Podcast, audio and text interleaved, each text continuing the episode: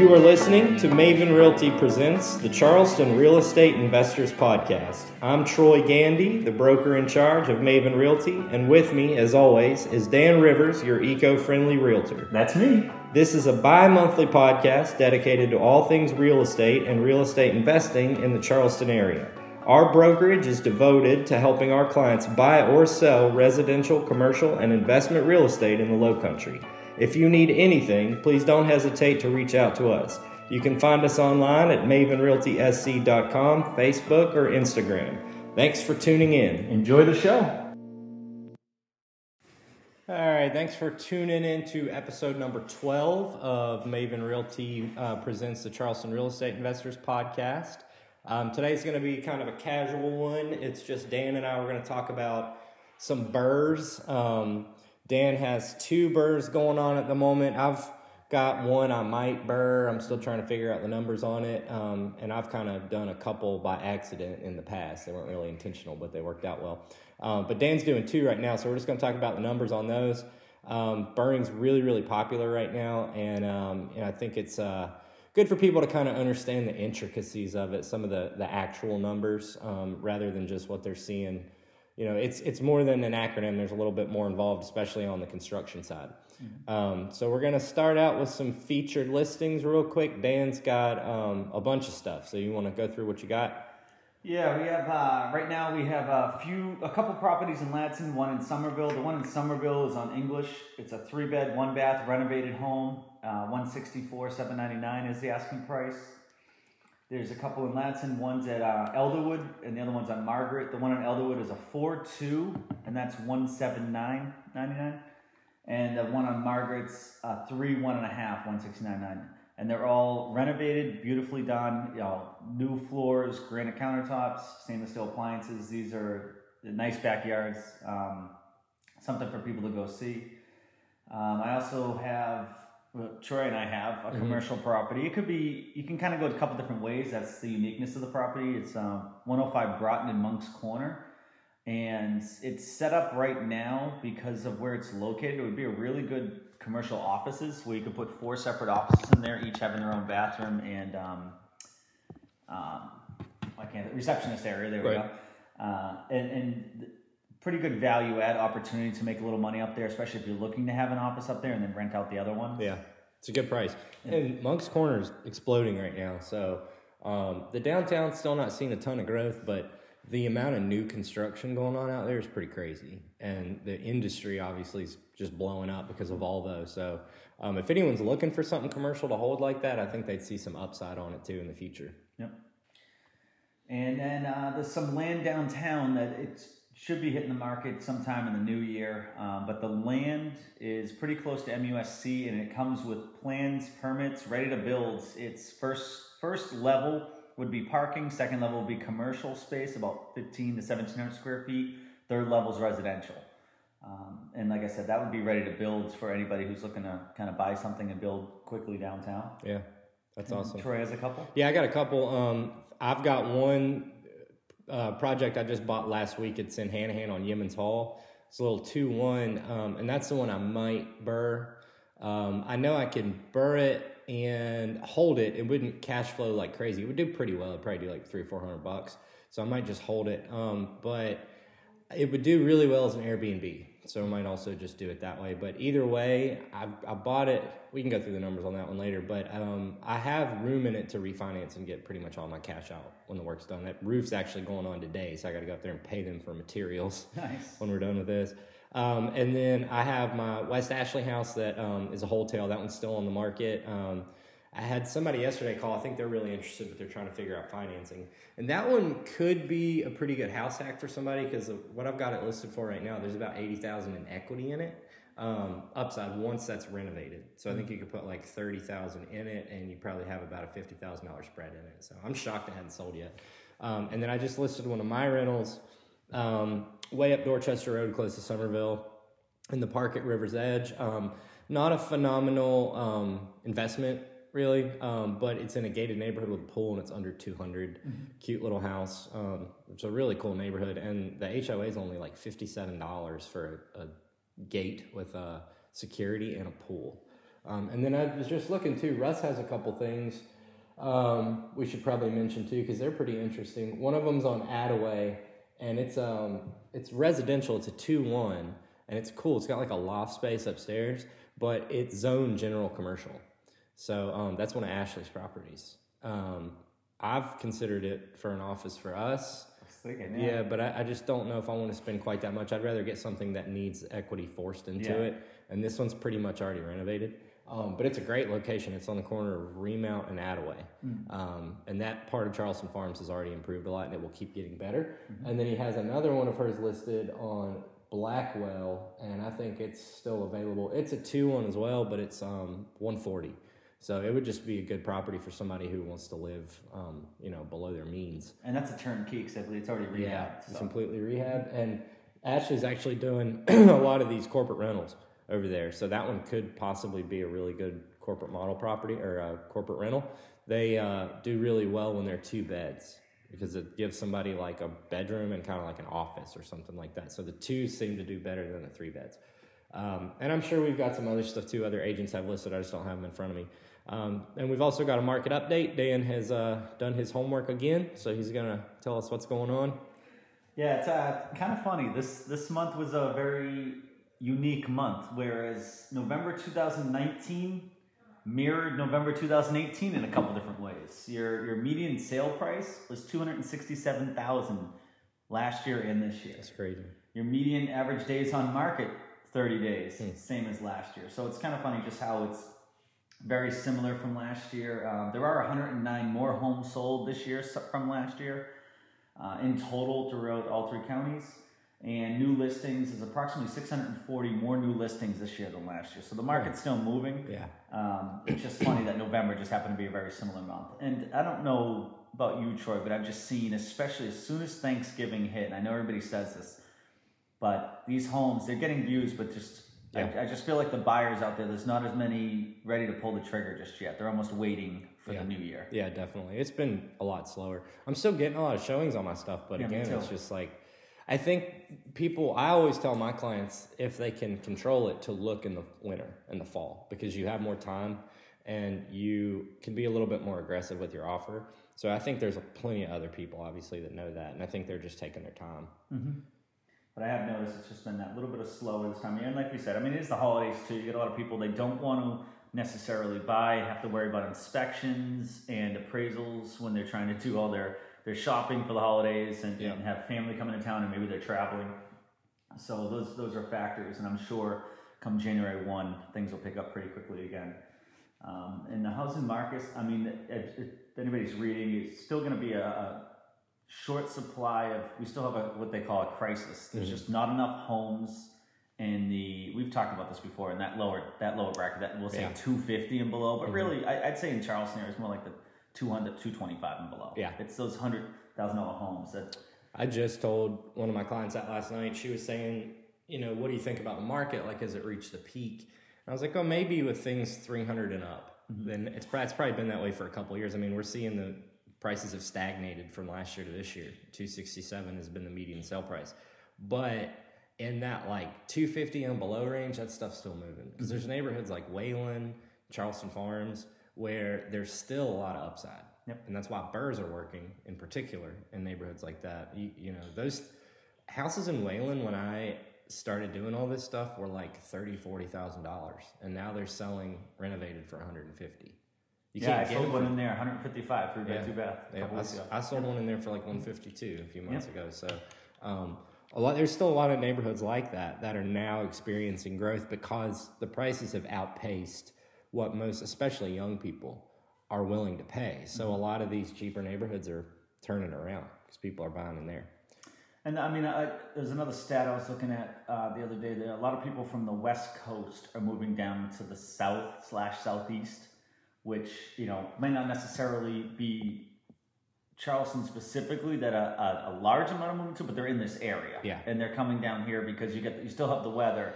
You just have more affordability. I mean, up in California or, or that part of the West Coast, I mean, you, you wouldn't. I mean, some of the BRRRRs we're going to talk about later. You, you're not buying anything No. anywhere near that price range. Not at all. Um, I get a lot of calls from people, especially young people that are military, um, or in engineering, and they're getting moved around a lot for engineering jobs, and they want a BRRRR or they want a house hack, and they're like, yeah, I should be. I'm being placed there for work in you know next year or whatever. So I know there's a lot of people that there, there's just like no way, there's no possible way that they could buy and um, you know rent out or invest in anything out there. This is just so ridiculously expensive. So, and I think the cap rates a lot of the time are like three percent in some of those things, which is almost it's just not worth doing. Yeah, it's I not worth the risk. No, it's just a savings account. Because that shifts it all, and you're Yeah. You just lost all your equity. Yeah. It's just not even worth doing. So, well, we're going to move over into BRRRRing. Um, I think Dan's going to be doing the majority of the talking this time because he's got two currently going on, and they're both they're kind of different. They're similar in, in a lot of ways, but they're very different too. So this is going to be cool. I don't really know anything about these properties too, so I'll be interested to hear this. Um, so Dan, do you want to explain BRRRRing real quick? Yeah, the whole process. I mean, you could how many R's are in there? Everybody gets confused. It's it's it's basically a buy, re, a renovate, rehab, however you want to call it. Um, you rent, you refinance it, and you redo it. And it's a good strategy for those who are trying to build up, as me and my business partner are. We're trying to build up our rental portfolio with as minimal cash out of pocket as possible. Now, you either have to have some sort of loan product. I'll go into kind of like how we have a line of credit that we were able to buy these homes, fix them up um, with a little bit of our cash as well, and then refinance them. But there are a lot of requirements um, that are needed. But it's it's like I mentioned, if you're looking to try to build up quickly and get you know start to add units, uh, it, it- it's a good it's a good method. Um, depending on what you want to do, I, I, again, those are value add properties. You got the rehab portion of that, which everybody in theory, a lot of people want to do, but there's a lot that goes into it that we'll talk about today, like the headaches, where sometimes a turnkey is better, Mhm. and then you just need a little bit more cash when you're doing turnkeys, Yeah. because you're not to cash out refi right away. Yeah, hundred percent. It's you know I'm about to the point where I'd prefer the turnkey properties, just because I'm I'm real busy. So chasing around contractors is super difficult. Like I said, I got to go pay some guys for roofing materials today, like after this, and um, you know the ch- just chasing things around, making sure lock boxes are where they need to be, picking up materials, all that kind of stuff. It just gets um, difficult, and there's just so many things that you you don't know are gonna pop up and Yep. surprise you. You know, those, those construction contingencies are pretty serious. Um, so you've got two, right, that Yes. you're doing this with right now. Do you want to pick one of the two off and just explain the whole deal? I'll start with the easy one. Okay. Yeah, Okay. because we have kind of an easy one and a difficult one. And by the difficult one, it just has a lot more moving parts to it, not only on the buy side, but on the uh, rehab side. So the easier one was, and, and we weren't really looking, we bought the more difficult one 1st which is in Waylyn. And then about a week after we closed on that one, I saw another deal hit. It was like, I think it was Facebook Marketplace, or maybe it was an email to me, whatever it was. And I reached out to the, the person who was wholesaling it. I was the first one to go see it, which was nice. And I just made an offer that day because she was having a bunch of showings the next day. So I wasn't going to sit there and wait. I made uh, an offer. We negotiated back and forth for about five minutes and, and you know, came up with an agreement. Good. So that one was a it's a two bed, one bath home in Dorchester Terrace, and I ended up purchasing it for fifty eight thousand dollars off market. Good. Um, and the reason why I was willing to in these neighborhoods, as you were mentioned, 30, 40 grand. That's probably about you know maybe a little bit more than that you'd pay for something that needs some rehab. But um, at 58, it had to be in at least decent condition. But so the roof was redone in 2012. The siding was 2012. It has a large shed in the back. Um, the overall appearance of it was in pretty good shape. Um, there was hardwood floors that were able to kind of clean up and refinish. So it was it was a good buy. Mhm. Um, turns out, and I'll mention this in a minute. Turns out we do need an HVAC system, Okay. which I wasn't planning on. Not Yeah. not a huge deal because again, it's having a good team of contractors. I got a very good price on that, but. Um, but that one was in pretty good condition, so I called my business partner that day. He said, "Go for it." We locked it in at fifty-eight thousand, planning on about five thousand worth of Yeah. rehab. I mean, that's great. And Yeah. so it's a two one. You said. Two one. And we, I think you could probably rent it for around a thousand. Yeah, exactly. So- I have a property manager, which I wasn't going to do, but I'm bringing one in for Mhm. for a couple of these deals Yeah. because he's getting. First of all, we just have um, we became friendly, and uh, he, he's a good guy, and we've connected for a while now, so it gives me a good rate Yeah. on my properties, uh, which helps. But it's also and in the neighborhoods, Waylyn and Dorchester Terrace. It's I want to make sure it's screened properly. We have Yeah. some good tenants in there, and any Yeah. headaches. And, and we may end up going Section Eight. We're not sure yet. I mean, I would. I'm about to the point where I'm ready to shift mine over. Um, just for the sake of, I'm, I'll probably interrupt you as we go, just so I Oh, don't please. forget to add anything. But um, that is a is a in my opinion, a really good deal for this Charleston market. If you're in it for even seventy, and Mm-hmm. you're in it for a thousand, that like one and a half percent rule or something like that. That's really good. Um, I have the first house I ever bought was over there is a two one, and I still have it. And at the time, I got it for I think forty. Um, that was in like 2014, and I think I put about 8,000 in it. So I rent that. I used to rent it for 950, um, and this was three years ago. And I know I could get a thousand for it. Yeah. And now I've got some kids in there renting it for 900. I gave them a little bit of a break because they turned it over for me because it was in really bad shape. That's the tenant. That was the house I had where the um, couple that were renting it were great, and then they just went off the rails.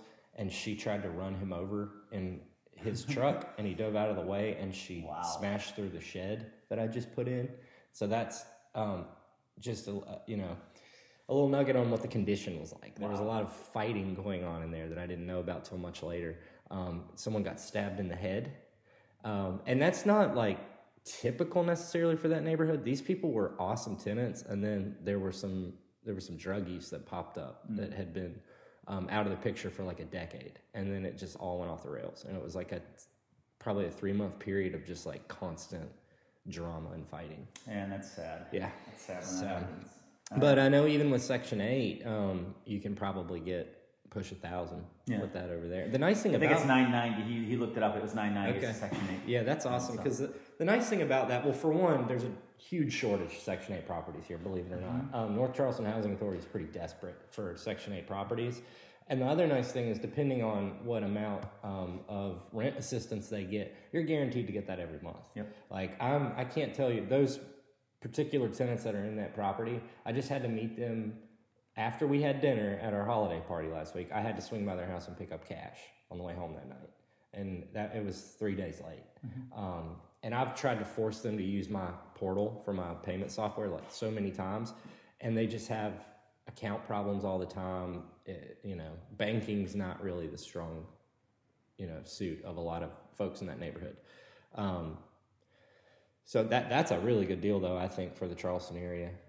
Well, the thing about the deal too, because as we were buying these, I had I was talking to Rob over at loanDepot, working with him for a little while. He's he's been very helpful. Rob Wade, if anybody needs someone that kind of he has some bridge loans, flip loans, and um, buy and hold loans. That's and one of the things I wanted to kind of talk about because in the regular banking system, Fannie and Freddie, Fannie Mae and Freddie Mac, they want you to wait six months to do a cash out refinance. And my business partner and I, obviously, we could buy these two at the same time and do it, but that kind of tapped us out. That was our max of what we can personally do at one time. And if we had to wait six months, yeah, in theory, we could buy four homes a year Yeah, but and, and that's great but i want the ability to buy six or eight homes if i find good deals Yeah. um, it depends on how the deals are and if they work and and i analyze it a lot of people talk about the 1% rule 1.5% rule and that that is something to do a quick glance at it but the way i analyze my deals will always be cash on cash Right. return Yep. and if i can't refinance these or i gotta wait six months my cash on cash return at least for those first six months is is horrible because i'm out of pocket the entire Mm-hmm. amount trying to buy it and do the rehabs and and anybody that's not super familiar with BRRRRing, that's the main um, sort of metric that you're going to look at with these properties is your cash on cash. Your cash flow is usually lower Yep. than if you just straight up bought the property 20 or 25 percent down or whatever.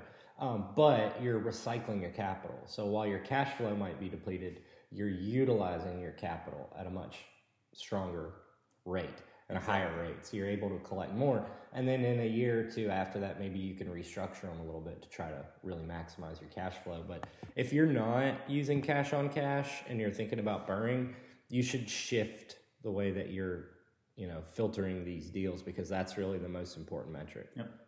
And, and again, you gotta. There's a lot of pros and cons on how you want to grow, and you have to stay within your model and your goals mm. because you may want to wait the six months and then refinance into a 30 year, 20% down, 15% down on single families, 30 year loan because it works better for you and it's it's it's safer. Mm-hmm. You know, the loans that I'm doing are gonna be you know a 10 over 30. Mm-hmm. um, interest only, and there are prepayment penalties mm-hmm. as we go along. You know, it depends on which one I want to do. I can do a five over 30, seven over 30, or 10 over 30. Probably going to do the 10 over 30. There's prepayments for the first five years, but on that sixth year, it is interest only payments. Mm-hmm. So I won't be paying down the principal for the first five years, but I'll have more money in my pocket. And then on year six, if I want to, I could take a lump sum of it and pay down that principal. Yeah. Because then there's no prepayment payment penalty, and I can get that re-amortized And however I want to move. It might be a little bit of a gamble, so don't count on this. But when you're doing this in some of these cheaper neighborhoods, in five or six years, they're probably going to be worth more than they are now. Exactly. Because of the growth that we're seeing. So every time you're doing one of these, you're improving the entire street, the whole, whole block, over time, the whole neighborhood. So you're mm-hmm. going to see significant growth over time. Don't count on the appreciation. Mm-hmm. You'll disappoint yourself if you do that. But just know that it happens. Yeah, especially. I mean, you look at a neighborhood like Park Circle where I live, and 10, 15 years ago, I mean, it- prices have doubled, almost even tripled. Um, and that used to be a shooting range. People didn't want to live there a few years ago, and now it's hip and cool. So know that that's likely unless there's a, a massive economic event. Yep. Um, and take a little bit of solace in that, but you can use that for your financing just to help figure out what type of financing you want to use. Because even if you're not paying down your principal, if you're increasing your cash flow and you're going to continue to buy more of these, when you get to the point where you refinance and then you have a principal and interest loan, hopefully you're going to have some baked in equity in there just from the appreciation in the neighborhood. And then it'll be almost just like a normal buy and hold loan from that point forward. And just based on inflation and everything at that point too, your rents are going to be going up. Going to be a little bit higher at that point. Mm-hmm. Yeah. And exactly, our game plan will probably be maybe in those at at that maybe in year six we go and refinance it to a 15 year mortgage. Yeah. And just lock them all in 15 year fix. I have a question. So we have a couple of like different outs to go Yeah. go for. Are, so when you're buying these, this is just more of a personal financial question. Have you guys looked at your long-term goal as in as how many units you want, how many doors you want, or in the amount of cash flow or you know? Cash flow. Okay. So yeah, it's it's funny because a lot of people will tell you I want 50 doors, Mm-hmm. I want 30 doors. That's all well and dandy, but what if you're making 25 bucks a door? Right. You know, I'd rather have you have 50 doors at 25 dollars a door, I'd rather have 15 doors at 100 dollars a door, whatever 100% quarter, that's 12 and a half. That's why I ask that Yeah, because I tell people that all the time. I say, you know, just reverse engineer it first of all. Like, figure out what amount of money would make you really happy and you lived comfortably, and be realistic about it. Don't say I need to make two and a half million dollars a year. Like, mm-hmm.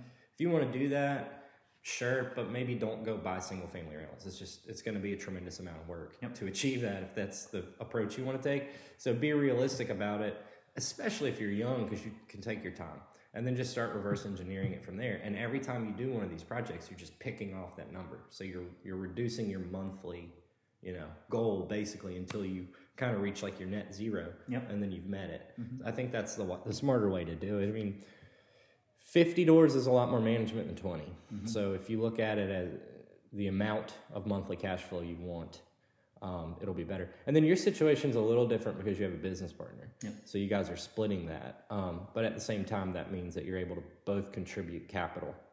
So Yeah, it's it's it's been like you said, it is. I mean, roughly, it's probably going to be about 50 doors if we calculate how much we make a door, but um, it could be 35. Mm-hmm. Yeah. I mean, I'd rather have it like you were saying. I'd rather have it almost less doors Mm-hmm. and just meet our financial monthly goal. yeah, Because our goal is just to make enough money to not have to worry about a paycheck. Right. If we want to take six months off to go do something, all our bills are being paid Totally. and then some. And so is this is this monthly cash flow goal? Is this um, with a note or with them paid off? If they were paid off, if you assume they were paid off, how many? Because that's what I do. Oh, see, no, these are with the note. Yeah, Our monthly cash flow goal is with the note because Mm-hmm. then when they're if we refinance have a 15 year at that point we're ready to retire. You know that yeah. Probably It's only fifteen more. Years. Either just keep on yeah. taking the money in or um, cash out on some of Mm-hmm. them and put some. I kind of look at mine like if you know the amount of cash flow I have with my mortgage and all my expenses, whatever my net cash flow is, I want enough to cover my base living expenses that I know I have every month that's fixed. But the lifestyle we have now, which is perfectly fine, there's nothing wrong with it. But then I'll also look at just to assume the long term goal when all those are paid off, what's my net going to be at that point? And then I'll put that in my like later pot If that makes You know, it's sense. funny. I haven't never looked at it that way, but I will. Maybe I'll reanalyze. It and see what helps. That might help you not feel as though you need as many doors. Because Mm-hmm. once you get, let's say you have 20 of them, and you're like, okay, well, we got enough passive cash flow between the two of us that we're doing all right right now. Let's maybe start prepaying our note on the lowest balance one, just the debt snowball. That's always been my approach with it. This last year has been kind of a wash with investing because of the baby and my wife's employment changes in a good way, but it's changed our finances a lot. So I'm just now getting my feet back under me. But you know, once I have a certain amount of doors, not doors necessarily, but like the gross rents amongst all my doors, then I'll go ahead from there and I'll kind of restructure my payoff schedule and I'll take all my excess cash flow and start knocking out that lowest note. And then you've increased your cash flow by, you know, 20, 30% every time you pay one off. And then you just apply that to the next note and the next note, and it compounds really quickly. And then you can, I, I'd basically paid one of mine off. Um, that cheap one that I had, and I was working on my second one, and then I took a loss on a flip, so I had to refinance them, and I'm kind of just sort of doing it over, but I want more doors, and then I'll do it. Then I'll then I'll go back. That is the biggest thing too. Is a lot of times people see equities at home, you want to keep on maxing out your refinance. That's why initially, like the BRRRR strategy, I was very hesitant Mm-hmm. at first, but then if you utilize it properly, it's fine. You don't want to keep on. I don't want to say you don't. It's whatever works for your for your business model and your Mm-hmm. goals, but be careful not to every time you know you have that appreciation, take out more equity. Have the appreciation, take out more equity. You want to almost get it ready, rent it, and then leave it alone. Let it pay itself down. Let it, however you structure your loan Yeah. product, so that you don't want to keep going back and tapping into those unless it really, unless it benefits you on a new deal, and you Yeah. know that net it makes sense to go for that new deal. yeah, Um, but yeah, that's that's the way we've been doing it. Is to get a certain amount of cash on cash. I like the way that you mentioned that because maybe we could pay a few down and have a little bit bigger um, pool quicker. Um, but this one too. Um, so we're doing like I said. Oh, the other thing was the refinances I wanted to talk to you about was a lot of these other companies, which we're going to be working with um, Civic on this one okay, and through Rob at loanDepot, and they're gonna be, but there's a hundred thousand dollar um, minimum on one, minimum loan on one. Mm. Yeah. So we're gonna put them both together, oh okay, both of the BRRRRs together, because then you have the hundred thousand dollar minimum, but they both have to appraise for a hundred grand or more. each, Each have to appraise a hundred thousand. okay, So the one in Dorchester Terrace is going to be really close. It's going to be right about that 100,000, Yeah. 105,000. The one in Waylyn, I'm not worried about that. It'll be about a buck 25. yeah, and then we'll take probably a hundred and fifty thousand dollar loan, about seventy five each, because one's going to be about eighty, one about sixty five. yeah, Take out about hundred fifty thousand dollar loan. That that loan will be for both properties, and the good thing about it is that that will replenish ninety five to Yeah. hundred percent of our cash. yeah, Now we're out of pocket nothing. We basically own those homes. They'll cash flow anywhere from 150 to 250 bucks a month each okay, and there's and that's with minimal risk, minimal loan payments, and we have no cash in. Or let's say we have five grand, Yeah. five percent. and and keep in mind too that that sounds like it might not be a lot, 150 to 250, but surely you've assumed for all your expenses. Yep. So it's not likely, unless there's like a tremendous issue, that that's going to end up being a negative number. Exactly. That's I mean that's everything. That's that's your expenses. That's your that's my management. Even though I mm-hmm. wasn't going to manage them, but we are now. So that's management fee. I mean that's that's everything across the board. That's pest control because we have termite bonds. That's we go through all our expenses. We also have ten percent vacancy, even though in those we really shouldn't have to worry too much about that. We have ten percent vacancy in Yeah. there, and we have conservative. I think I put it at nine hundred dollars a month rent. Okay, yeah. So yeah, if we you'll rent it for a thousand, now all of a sudden Yeah. making two fifty. And I, I'm very, very conservative in my numbers, Mm-hmm. and it's got to be at least hundred dollars a month after all my conservative numbers, Yep. because I know that hundred's really going to be probably like two Mm-hmm. But I want to make sure, kind of that worst case. It's not worst, worst case. Worst, worst case is it's vacant for six months. But Yeah. that price range, I mean, you can't find anything a home at least for those Totally. are in decent shape. And the other thing that me and my partner are doing is the whole burst strategy is we're fixing the major components. Yeah. So there really shouldn't be any big things going wrong for a while. Like Yeah. the one that I just said, we were trying to put five grand into this one. We're gonna have to put 8 we We'll put That's a brand new HVAC. AC system in for three grand. I mean, it's not that bad, not that much money up front. And now we don't have to worry about that AC for the next eight years, eight to ten years. That's marketable too, so that'll help you get a, a higher rent. You know, if you say it's a brand new HVAC system, um, stuff like that. Mm-hmm. Yeah, does something that adds a little bit of value, not just hey, we got to add a couple piers underneath. Yeah. You won't even see it. Yeah. And sometimes too, like sometimes you just have to reach these little phases where you sprint and you just got to pick up what you can and then you can restructure Yep. after that. And don't sprint with your eyes closed, but like sometimes you got to just get into acquisition mode and try to get as much as you can. And that's what we've kind of been. We knew that when we bought it for 58, even if we had to put 10 into it, it was still fine. Mm-hmm. So when we looked at it, it was five. And I have a friend of mine who's doing a lot of the work that we're paying him for, but he's doing a lot of the work. And then we have a good, I have a good HVAC guy, which I'll do a shout out, Stanley Heating and Air. Mm-hmm. He gives me great prices and um, he's very responsive, communicative, and he helps a lot of people out with. We actually have Brian out with his flips. That's how I got. him. Oh, cool. So it's um, he- he's he's been great. Like I said, responsive and gives good competitive prices. Yeah. Um, so that's that's the easier one, but I do want to tell you a little story, and this is something again. I, I'm just starting off doing BRRRRs. I have a couple of the rentals with my business partner down in North Charleston, but they're already they were turnkey for the most part. We had to put a new roof on, but they're already tenants in place. Yeah.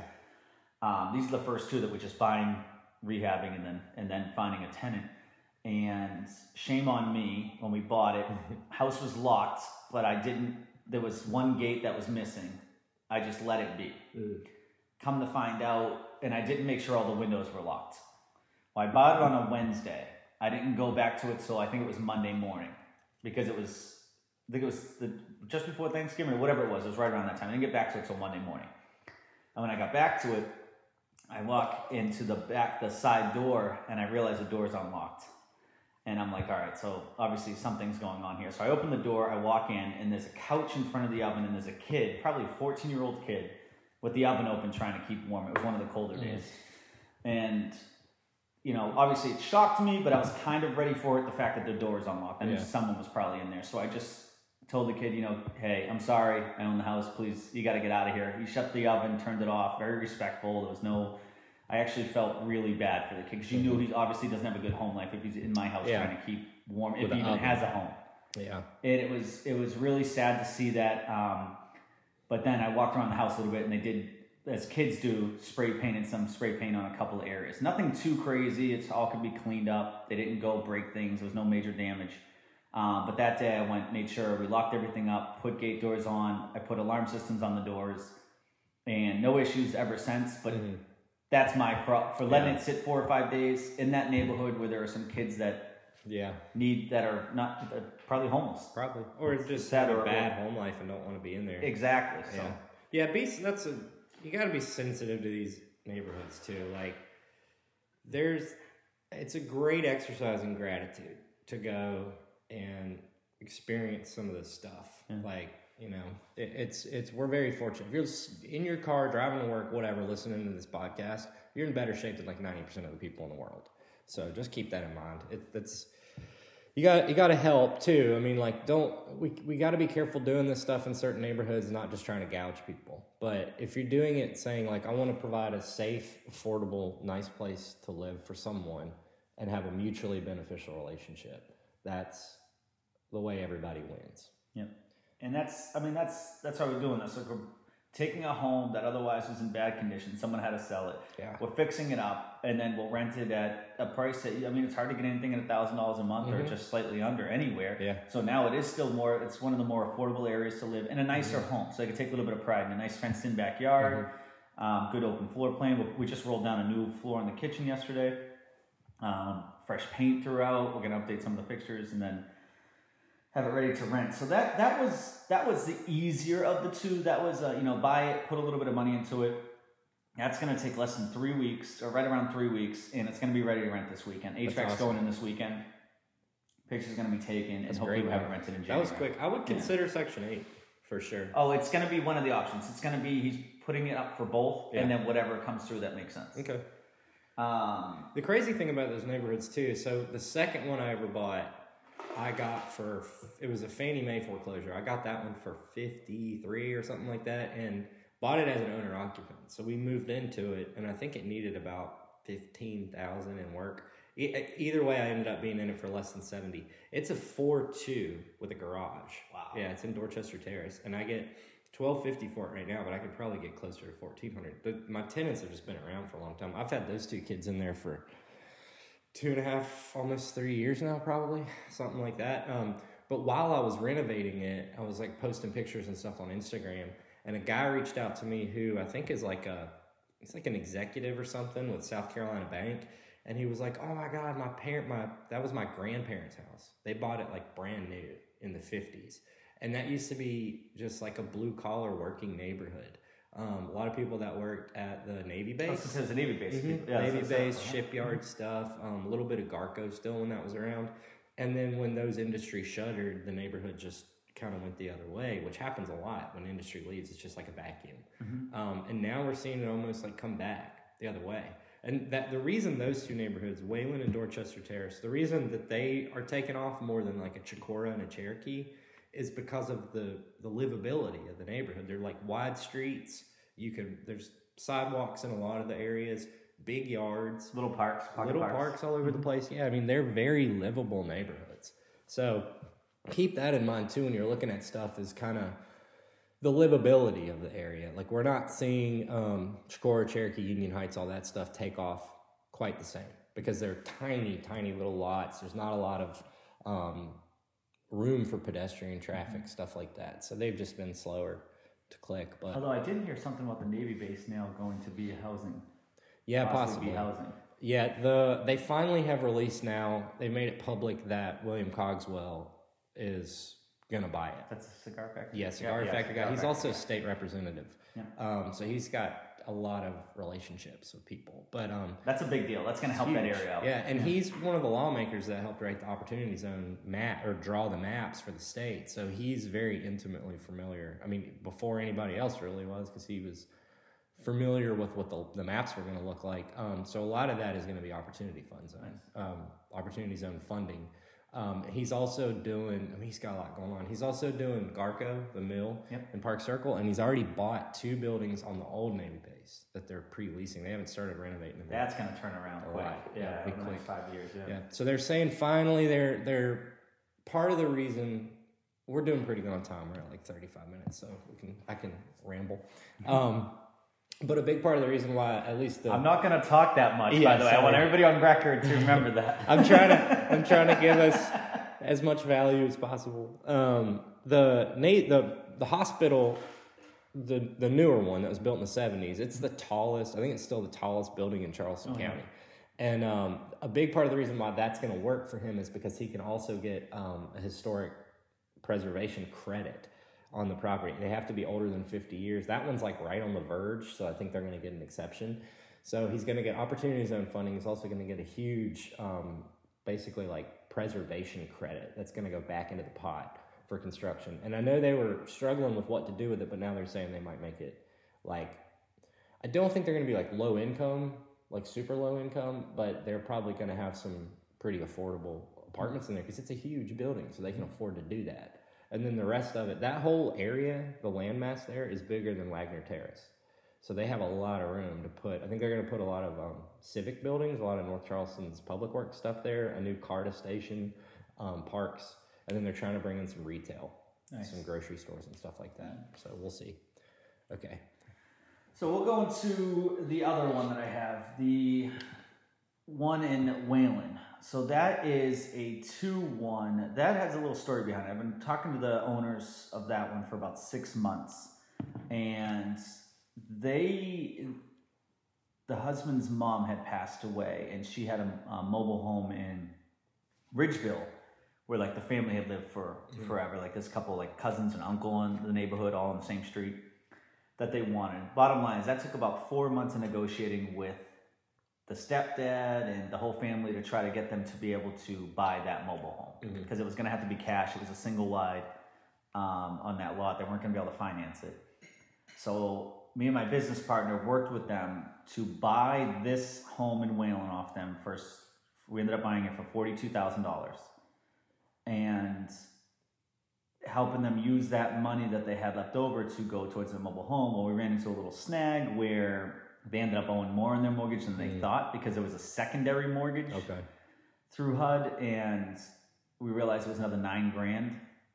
So the deal wasn't going to happen. So we ended up working it out. I talked to them, and, and this is something about being very clear. I'm a real estate agent, but in this way, in this case, I was not acting as one. I was acting as a buyer. We were buying their home, uh, but then I was also their agent trying to buy them another home, and so it was a very unique situation, but the one thing I got to tell you is just over communicate and Yeah. just be transparent. Let them know pros and cons.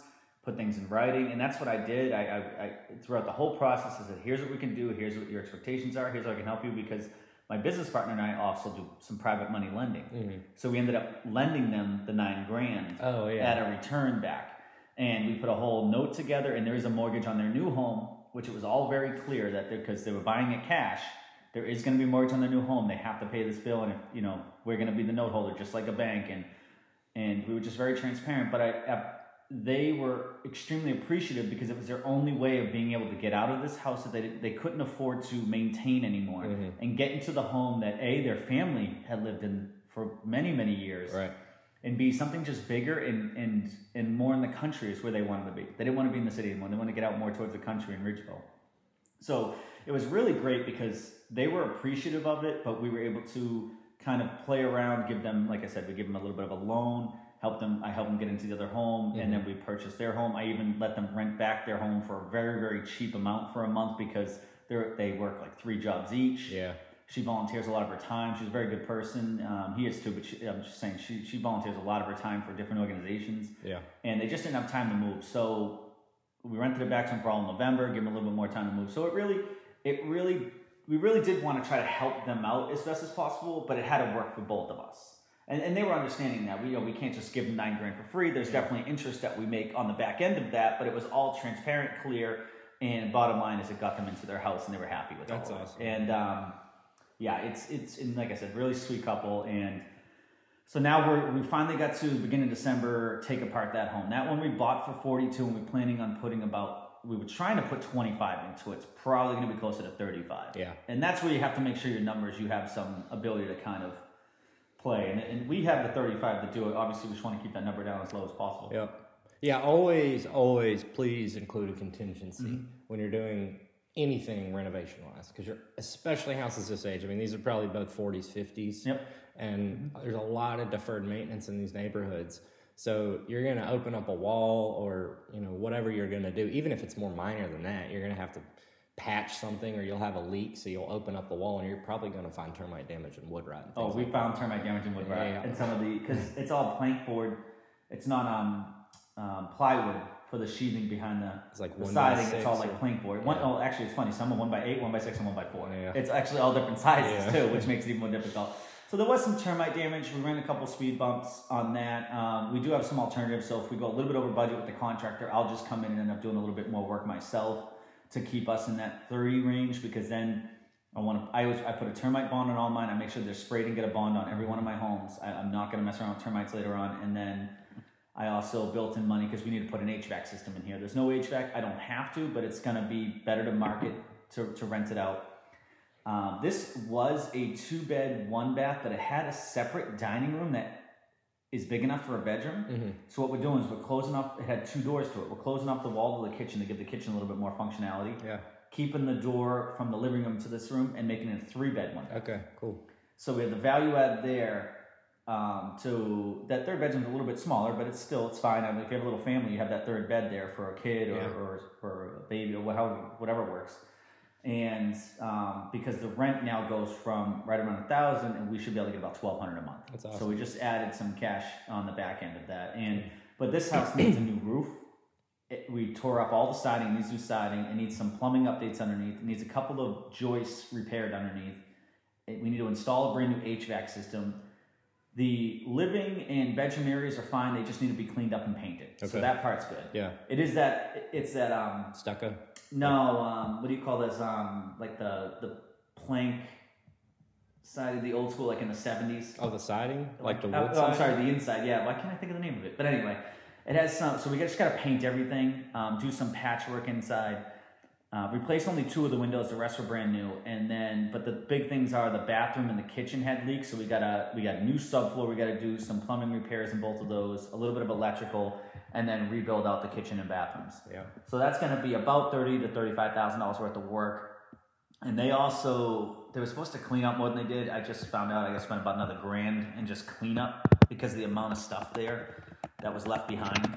Yeah. Um, unfortunately, a lot of people that have lived in a place for thirty years, um, you know, they just keep everything. It happens to me like every time. Yeah, they just keep so much, and Yeah. it's just sad to see. It's like, when were you ever? Go- you, This is so buried. When were you ever going to even use this or keep it? Yeah. or, or, or need it. You know, it's so there. You, you are going to, as as Russ mentioned, you are going to. I'm sorry, Russ. Troy mentioned you are going to run into um, extra extra cost, and I would also caution people if construction is not your forte, if that's not your strong point, don't just build in. My opinion, don't just build in five percent contingency, Yeah. ten percent contingency ask your contractors, even if you know contracting and you understand um, this part of things, if you're hiring someone, ask them, what are the possible extras? Not even how much should I budget? What are the possible extras? Are you going to have to rewire the home? Yep. Are you going to maybe have to do some plumbing stuff? Are you going to maybe have to replace a roof that you're 50 50 on? Mm-hmm. Get those possible extras ahead of time so then when you know, hey, we do have to do the electrical panel, it's that extra five grand we already talked about. Yeah. And you're already planning on that rather than you building it. Let's say you're doing thirty thousand dollars worth of work. You're building a ten percent contingency. That's three grand. Yeah. You got to do a you know a new roof, and it's five grand. You're two grand over your contingency because you just did a certain percentage. Yeah. That's that's just my opinion on it. A percentage doesn't always work. You want to know worst case scenario what could be going, what can go wrong in this house. Yeah. Um, and then obviously shoot to not meet that number, but your number should still work in that worst case scenario. Even if it doesn't work as well as we talked about, as long as they still work, it gives you the option to kind of continue to move forward. Yeah. Definitely. So that was that home. That one's probably not going to be done until about the second week of January. Um, I get a very good price again to add a central HVAC system, 800 square feet. You only need one and a half ton system. Yeah. It's small. I know. Doesn't take much. But it's important to do because I don't want to just do window units. Number one, if window units, if they're plugged improperly, sometimes that can cause leaks down the siding Oh, and yeah. cause some wood rot. Um, also, marketability, Mm-hmm. and you don't have to worry about when you have an HVAC system in a house. Most of the time, people are going to use it Mm-hmm. more often rather than just put on an AC. So you're not going to have to worry about mildew and moldy Mm-hmm. areas because of the extreme humidity in the summertime. Yeah. Um, so that's that's that one, and that one, like I said, we should be into it for about seventy-five to eighty thousand dollars, and we'll refinance both of those and hopefully be right around zero cash out of pocket sometime the end of January, February. We're hoping by February first they're refinanced, we get our money back in our line of credit, and we're ready to go. Yeah. Go do another one. Yeah, Or and two. That's one. That's one other thing. Like, be creative with how you finance. Like, there are buying flip loans. There, buy, like rehab loans. Me and my business partner are fortunate enough that we were able to do a line of credit against some money that we have uh, and some investments we have in the stock market. So rather than pull money out of the stock market that's doing very that's very well and strong, we were able to do a line of credit against that money Yeah. and use the line of credit at a lower interest rate. I mean, we're about five and a half percent That's good. on our line of credit. We're making more make more than that in the stock market, so it nets kind of a zero or positive for us. So it's almost free money to use on that. So feel free to be creative on maybe, and I don't know exactly how all this stuff goes. Troy probably knows a lot better than me, but maybe a loan against a 401k makes sense for you, or there's Yep. different avenues you can go in.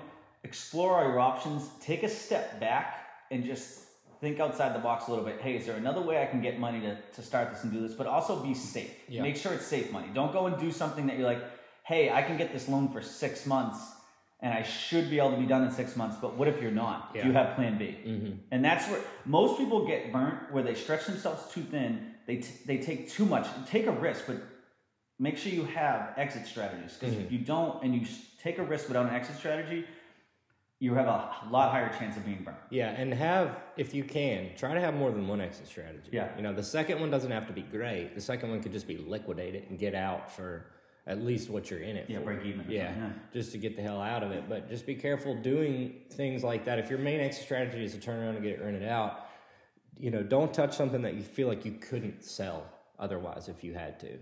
Um, and then there are like there's so many ways. If you have a relationship with a bank, especially if it's a, a mid-sized bank or a small bank. The, the really big guys, are the Wells Fargo's, the the Chases, the Bank of Americas, they're not very aggressive with giving you lines of credit and stuff. So if you want to do this stuff and you want to build businesses, try to find a smaller bank. That's huge. I mean, it's so vital. I have three lines of credit that equate to enough to to buy and renovate properties um, because I went to a small bank and they were trying to entice me to come there. So they got me three lines of credit that I use constantly. I use them all the time, and it's a pretty good rate on them. Um, so go ahead and talk to some smaller banks. The smaller, the better, really, because they need to build up their business base. Yeah, and a few of them for people that know. Mine's through Ameris Bank. Okay. Yours is through First citizens. First Citizens. That's what I thought. And then also Beacon Community Bank is that local bank started by a few of the local business partners Yeah. around here. I think Billy Hall, Tommy Baker, and all. They created a bank to be able to loan money to businesses in the Charleston area. Yep. So there, there are, and there's obviously quite a few more credit unions. Mm-hmm. Usually good to go to. Yeah. Um, I've been real happy with First Citizens, but if I went back to that point, I would find the smallest bank I could possibly find and bank with them. And They're work. usually willing to bend more. Yeah. And, I mean, the reason I went to Ameris Bank, they were paying me good money on my money market when the money is in there. Yeah. And then when it's not in there, they're giving me lines of credits Yeah. and loans to to be And- able to use that money. And, and so go ahead and talk to those people and see if they've got some business lines of credit or something like that. If you have a good W 2 job, you can typically get good personal loans that you could use. If you're doing well, if you're a new business, you're doing this stuff on your own and it's relatively new for you, that's one of the hardest phases to get through is to be able to borrow money when you're self employed and you don't have a, much of a track record. So just keep calling people and eventually it'll click. But if you've got equity in your house, a lot of people will do a HELOC. Just be careful with those. You don't want to find yourself at 100% finance and have no equity in your house. Um, and you can loan against IRAs and 401ks. You can also cash out your IRA or 401k and use that. You just have to get it back typically within a certain amount of months so you don't face a penalty. And we stress that talk to your accountant Yeah. before you do any of those things. They're going to be talk to the experts. Yes. Yes, for sure. But there are ways to do it. So, you know, we talk to a lot of people that want to do it and they just never pull the trigger because they don't explore their options. They're looking at all these websites and just getting overwhelmed. Yeah. So start small, talk to your banks, figure out how you can finance stuff, and then talk to people that could help you find deals like us, and then start building up your li- your vendors list with your contractors and stuff, and figure out how to refi on the backside. And that's the biggest thing too. We I know we talk about this so much, but I can't emphasize enough how team is important here. Mm-hmm. I had a general contractor ready for one of these already, and my friend who does some renovation work wanted to have a little bit of he just likes doing it, was gonna do my other one. I had those in place. I have an HVAC guy ready to go when I need HVAC work. I had um, my lending partner, I had talked to him and already started that process. We had a good conversation between the three of us um, to make sure that we, at least preliminarily, we're going to be good on that refinance side. The insurance guy's ready to go on. Um, I already have those quotes before I get out of due diligence, before I lock anything down. I know my insurance, so I know all my costs. I know my team members, so that the day I close, everybody's going, you know, full speed ahead. Yep. And that's so important to do. I don't don't overanalyze stuff and freeze and never act because that's probably 90% of the people do. They want to keep analyzing, keep analyzing. They always tell you, oh, the market's not right now. It's, not, it's never right for them. It's mm-hmm. always right for someone who's willing to take the chance. It's never right for someone who is hesitant. Yeah. But there are pieces you want in place. And as experts, I know Troy and I work this way. If I'm helping a client out, I'll help them out from A to Z. It doesn't have to be something that is my specific skill set. If you're like, hey, I need, a, you know, can you recommend me to a few contractors? Do you have an insurance guy? Do you know an accountant? Do you know? We're always happy to put the, help you put those pieces together as best we can. Yeah, especially if you're investing. You Mm-hmm. know, if you're just buying a, a turnkey traditional home, retail home that we're helping you with, a lot of the time I'll defer to your mortgage lender I'll say, if you want insurance, still start in your mortgage lender because they have more relationships in that world. So sometimes I'll refer to them, but if it's an investment property, I'm going to tell you all the people that I use because I know who's got really good rates and who's got, you know, shit coverage, which is usually the people with the best rates Yep. I use them. Um, but, you know, That's the thing. Like I went with a little bit more. I think my insurance policies on these are about 500 a year as opposed to I can I could get them yeah. for 250 a year probably 250 to 300. Yeah. But I have very good insurance. I have a master um, policy over all my properties, including my personal house. Of I think I can't remember if I went with one or two million umbrella. I Mm-hmm. Yeah. want to say I want to say it might have been one. But bottom line is, those are things important to have in place. Don't just get the cheapest, and Yeah. make sure you have a, at least a million dollars in umbrella liability Mm-hmm. because the one thing that'll bankrupt you is someone falls, breaks their leg, and wants to come after you and sue you. Yeah, and make sure that your homeowners has sufficient liability coverage because each one of them have like a kind of a slip and fall um, baked into them. So just make sure that it's high enough. I'd say there too, at least a million. Yeah, it's, a lot of those they start off, especially in the cheaper policy, about three hundred thousand. Yeah, go up. three and 5 But as long as your umbrella is a million over all of them, you're still fine there Yeah. too. So if it's not on your regular policy, but talk to an insurance agent, sit down with them and say, how how am I properly covered? Mhm.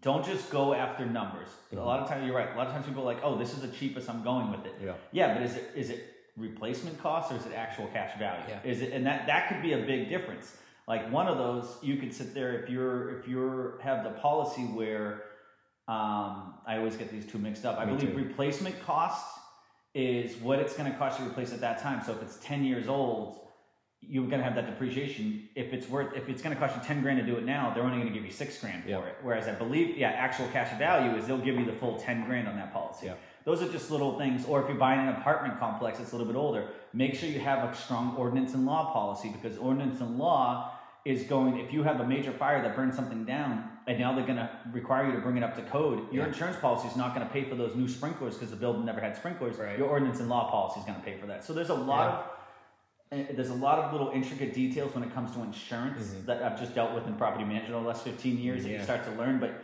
you need to make sure you're properly covered. So have a good agent, pay a little bit more. Um, and I'll give a shout out to Blake Robertson over at Goosehead. Honestly, Yeah, he's been great with here. me. Yeah, we need to get him great. in here soon to explain that stuff because ACV and replacement costs is really complicated. Mm-hmm. Um, and then I, one thing I always do too is because I use a kind of a budget e company, um, but the reason I use them is because it's so easy. So I can do vacant policy up front, and then I just click a couple buttons to turn it into a construction policy. So if there's a slip and fall on the behalf of a contractor, I have more coverage through Yep. that designated amount of time. And then after that, I just shift it again back to vacant or rented or for sale. That's why I use them. Um, so it'd be interesting to talk to him about like with those more traditional policies. How do you work in like the the contractor liability, um, just stuff like that? We definitely need to get him in because insurance is confusing. I usually don't even. I just defer to them typically. Like this is what I'm trying to do. This is the whole deal. Which is another tip for people: be transparent with your Yes. lender and your agent and your insurance company and your attorney. It only everybody. hurts you to hide stuff because you think it may affect something. Yeah. Or all that's going to do is negatively impact you either kill a deal sooner or later on down the line when something happens. Mhm. If you didn't disclose that or ask for help before, Yep. you're now behind the eight ball and you can end up costing you a lot of Yeah. money. We- We're not, we're not in the position to judge, right? I don't care what the issue is. Tell us so that we can help you and find the best And advocate. everybody wants the deal to close. Yes. Because we're all spending time and resources on it. So if you're transparent from the beginning, then everybody can work around whatever's going on to get you to the finish line. And it really just helps your your chances to get it done. Mm-hmm. If we know, especially your mortgage lender, because they have a lot of stuff that they have to take into account. So if you tell them, you know, I'm only planning on living here for X amount of months and then I'm going to make it a rental property, tell them that right away. Don't think that they're going to like come foreclose the property because you turn it into a rental property. It's just, it's not going to happen. But you need to be very transparent um, with everybody. So, So important. Why don't you tell us a little bit about? I know you said Yeamans Hall. You're not sure you, you Yeah. end up flipping it. You may yeah, end might up it. it. So I don't know yet. Give us kind of like a little overview of Yeah. what it's about and how you could, what may benefit, you know, both options. Yeah, I need to run it as a traditional buy and hold just to see what my cash flow would be. But I'm I bought it for eighty, and then I used hard money on it. So my rate's not bad, and it's interest only, um, which is nice because I'm just gonna hold it for however many months it takes me to renovate it, and then I'll probably have somebody like Rob Wade refinance into a fixed loan. Um, but I think I ended up probably around six grand in closing costs with points. I think I had to pay like two and a half points because there was like a broker fee in there too, and then attorney's fees. So I'm in it for like 86, and I think I'm gonna probably end up spending about 25 on it, probably in renovations. So what's 111. that? 111, and And then back end cost and all that. What 120 maybe? Probably. But the, uh, I mean, comps are weird over there. I think it could be worth anywhere between like 150 and 175, depending on what my finishes are going to be. So I've got plenty of room in it to refi and get all my cash back. But I could also sell it and make, you know, a pretty good amount of cash and then turn around and go buy a couple cheaper properties that are going to cash flow better. Um, the best use for it would be it, for it would be to Airbnb it because there's no short-term rental regulations up there, um, or to do the corporate model with Ashley. That would be the higher cash flow on it, but I kind of like to just set them and forget them a little bit too. Just put a long term tenant in there. Um, so I'm trying to figure out what I want to do with it. I've not really crunched the numbers on it as a just traditional buy and hold. Um, so I need to do that. But I'm hoping I'll be in it for probably about 110, something like that. And that's and that's a good point. I'm going to ask Troy a question that I know he wasn't ready for, but um, what are your goals for 2020, and what would align best with those goals? Yeah, it's buy and hold. Okay. And really, I want traditional stuff because the, the Airbnbs are cool. We have the one in our guest house, um, but the management on them is is really frustrating. Mm-hmm. Um, and it's a lot of like messages like all throughout the day. We've been really fortunate with ours that it's in our backyard, so that one's an exception. We don't mind dealing with that one because the proximity, yeah. and the cleaning's not bad. But um, for me, it's buy and holds. I'm sick of flipping. I'm sick of chasing people around. If I'm gonna have to manage contractors, I'd rather them be on my properties, not things that I'm going to liquidate. I'm gonna sell on the back end. So because of our new baby and Rachel leaving work last year, our finances just changed a lot because she left her nine to five and now works for us. She runs some of our stuff. So, you know, now I've had to incur all the healthcare expenses that we didn't have before. She's not getting paid every two weeks. She doesn't have the expendable income that she did before either. And now that we've got a, I mean, babies obviously are really expensive, just food and diapers and all that stuff, but then daycare too. So we're paying um, weekly. We took him out of his previous daycare because it was a tuition, like it was brutal. Um, so we've shifted him to another school that, I, in my opinion, is just as good, but it's literally like a third the price. It's crazy. Um, so hopefully next year I'll be able to get back to normal with acquisitions because just the dust will have settled, so I can like figure my budget out all over again. You know. Well, and that's the reason why I asked that is because we, we have the same issue. Like I, I, I looked at one of these and I'm like, wow, that one in Waylyn, price up 125, 130, Mhm. and we'll be into it for maybe 80. I mean, we can make walk away with 35, 40 grand. Yeah. That's, that's a lot of money. I mean, that's quite a few uh, sales. It is. And so I asked my business partner. It was funny because we had just gone over our goals, and he said, "said No." He goes, "Our goal is to buy and hold and build up our passive income." Yeah. And I said, "You know what? You're right. I just it's a good exit strategy. It's a good option to have, but you're Mm-hmm. absolutely right. As long as it cash flows." So we had that conversation, like. All right, our goal is to get to a certain dollar amount. Yeah. So let's focus on that goal. And maybe what we'll do is we will flip a couple homes a year to build up some cash to be able to continue. But that's just solely to meet our goal of mm-hmm. more buying holds, building up that cash.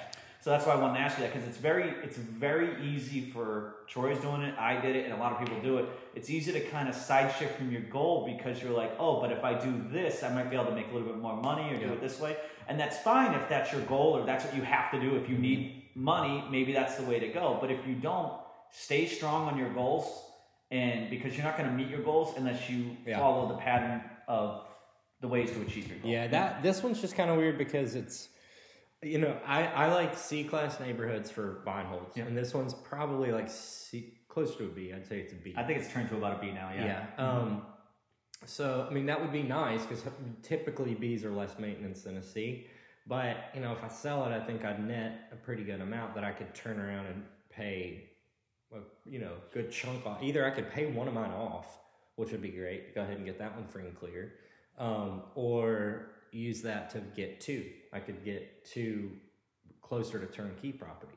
There you go. Yeah. So maybe, maybe that is the way. Then. Yeah, maybe that's- the way. I that's just- one of the struggles. As long as it helps you achieve your goal. Maybe Yeah. you're right. Maybe it helps you achieve your goal by cashing it out and then buying two properties, Yeah. that, or paying off the other one and have more cash flow. So Mm-hmm. keeping this plus the other one, your cash flow is a certain amount. Or if you pay the other one off, you may even get more cash flow or equal and have less units. Yeah, but that one Makes cash flow is great sense. right now because I mean it's so cheap. So mm-hmm. I don't really want to touch it because it would be better to use those funds somewhere else. But it's like that West Ashley hotel. You know, I was like, I don't know if I'd, I'd like to keep these funds available for something else, but when I sell it, it'll just add more to the pot that I can use for buy and holds. Yeah. So you know, all my stuff like that, it's not you know we it all pretty much is is already going to go somewhere towards another acquisition or paying something off or whatever. So that's the struggle. Sometimes I look at stuff and I'm like, well, you know, I think I can find something else that would cash flow better.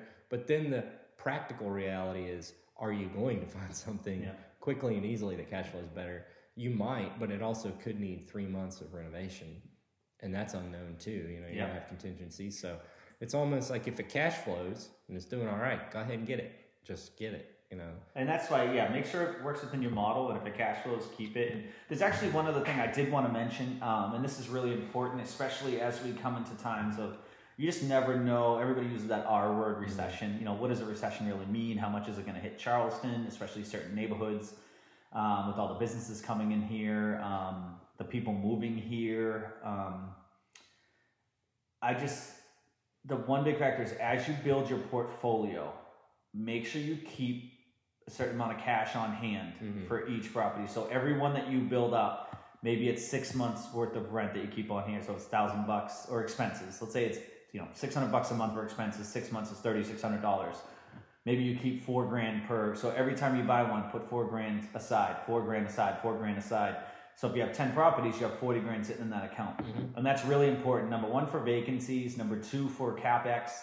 Number three for just it, even some other funding and everything. They're gonna want to see you have reserves. Yeah, that helps. Funding's gonna want you to have reserves for each home. Probably usually anywhere from three to six months worth of reserves. Yep. And you just so make sure you're managing yourself that way too. So don't Yeah. build yourself up so fast that you stretch yourself so thin that you have no cash in the bank. Mm-hmm. God forbid something goes wrong. Especially the more you build these up, Mm-hmm. because you're gonna find yourself at like eight properties. You're gonna be like, oh, I could buy this property, bring my account down to about a grand. It's gonna take me three months to get this property good. Yeah. And what about in that three months you have some vacancies or another property needs a roof? Yep. Or a tree falls through it. Yeah, Like, exactly. Like you don't want to you don't want to bring yourself too thin Mm-hmm. and grow too we've seen this and we're not going to mention any names or anything like that, but we see people do it all the time Yeah. where they they just want to do so much. Mm-hmm. We were just talking about this before the podcast, some person that just wants to do so much.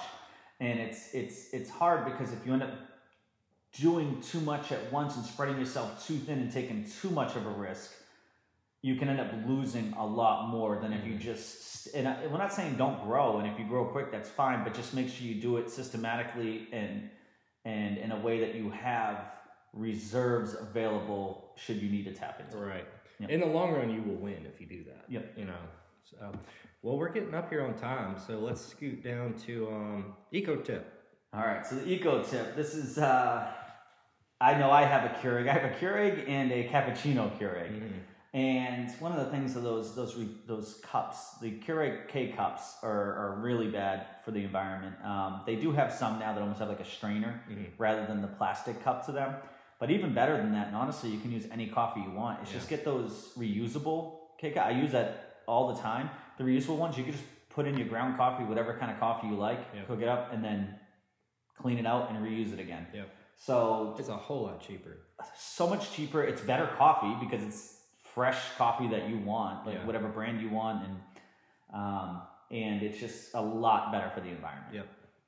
So that was the eco tip for today. And then there's so many things going on around town this time of year, the holiday and everything. But you have the lights of Magnolia. Um, you have the Hanukkah in the square, December 22nd. You have Elf the musical. I did see that a few years ago. It's pretty funny. And um, you always have the James Island County Park Festival of Lights. And there's a lot more every weekend. And there, there are things going on downtown. Just take a look. I sent out my newsletter recently. If you're not on that, you want to get on my newsletter, it's just um, email me driverspmc at gmail or give me a call or Facebook message. Um, but I do uh, activities going on around town on that as well. Yeah, cool, man. Well, we got a couple quick little housekeeping things. Um, we are um, going to actually look at a venue today for REI Central, and I think we've pretty much made our mind up on it, but we just want to look at it real quick to figure out some logistical stuff. So once we have that done, we'll probably go ahead and reserve it, and we're going to shoot for some time next month. We're not sure which of the dates yet. I got to talk to them again about scheduling. Um, that'll be in the Park Circle area. So hopefully pretty soon we'll have a date pinned down. I will be able to release the ticket sales so we can go ahead and start selling tickets on that. Um, again, you know that that is a is a slightly different networking event than most of the ones we see in the area. We're trying to be very transparent. So these first few especially, we're going to just kind of learn what we're doing along with everybody else. So we're trying to figure out like what type of literature we're going to have, how we're going to do name tags, how we're going to organize groups and stuff like that. So be patient with us as we figure that out. We're trying to make it as low impact as possible on us and everybody else, but might be a little bit of growing pains. Um, and on that note, we're likely going to rebrand this podcast to incorporate it more into REI Central. So we might just call it like the REI Central podcast, the REI Central show, something like that. It'll be the same, it's just to be Dan and I. Um, and, you know, if you see your feed change, don't be surprised. Just let you know what's going on with it. Nothing's to change um, other than the branding. We're just trying to consolidate things. That's the whole point of this REI Central thing, anyways, is to consolidate a bunch of different meetings and groups and relationships into one place just once a month. So this will help us as well. It'll just make it more compact, um, make it make a little bit more sense, and the branding will just be easier, I think, too. And it, it's more flexible for us as well because we won't have to, you know, kind of reach back and grab the the only realtor stuff as often. You know what I mean? It can be more just kind of in general investing, and that can encompass a whole lot of different things. So No, it's exciting. yeah. Definitely exciting. Well, that's it for today. And then our next, um, we went a lot longer than I thought we would, but our next episode, I think we're going to have Justin Welch on, who's a CPA.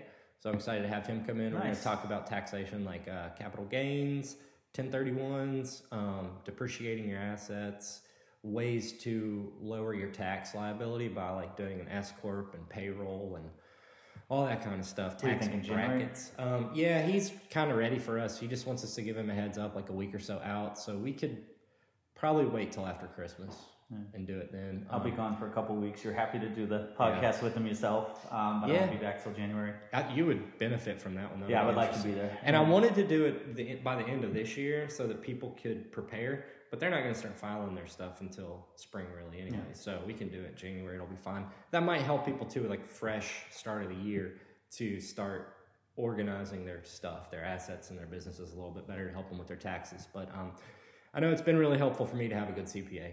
Every now and then he'll reach out and ask me what's going on, and then he will contact my bookkeeper and he'll say, "Hey, I need you to not do a payroll on this one and do a draw on this one, and da da da da," just to try to sort of navigate me towards the best uh, tax liability. Yeah, we just switched to him. My, my um, business partner is more the finance guy, and he's already met with them once and meeting again. Mm-hmm. Oh, cool, So Justin? Been nice, yeah. Awesome. Yeah, I- set us up for next year. I really like Justin. We'll plug him when he gets here, but he likes doing real estate stuff. So um, that'll be it for today. Um, happy holidays, Yeah. Merry Christmas, Happy Hanukkah, Yeah. Happy Merry- New Year. happy whatever. yes. Whatever the hell you want. just enjoy, okay? Yeah, just have Time fun with the family. Yeah. Eat a lot and let us know if you need anything. Thanks. Bye.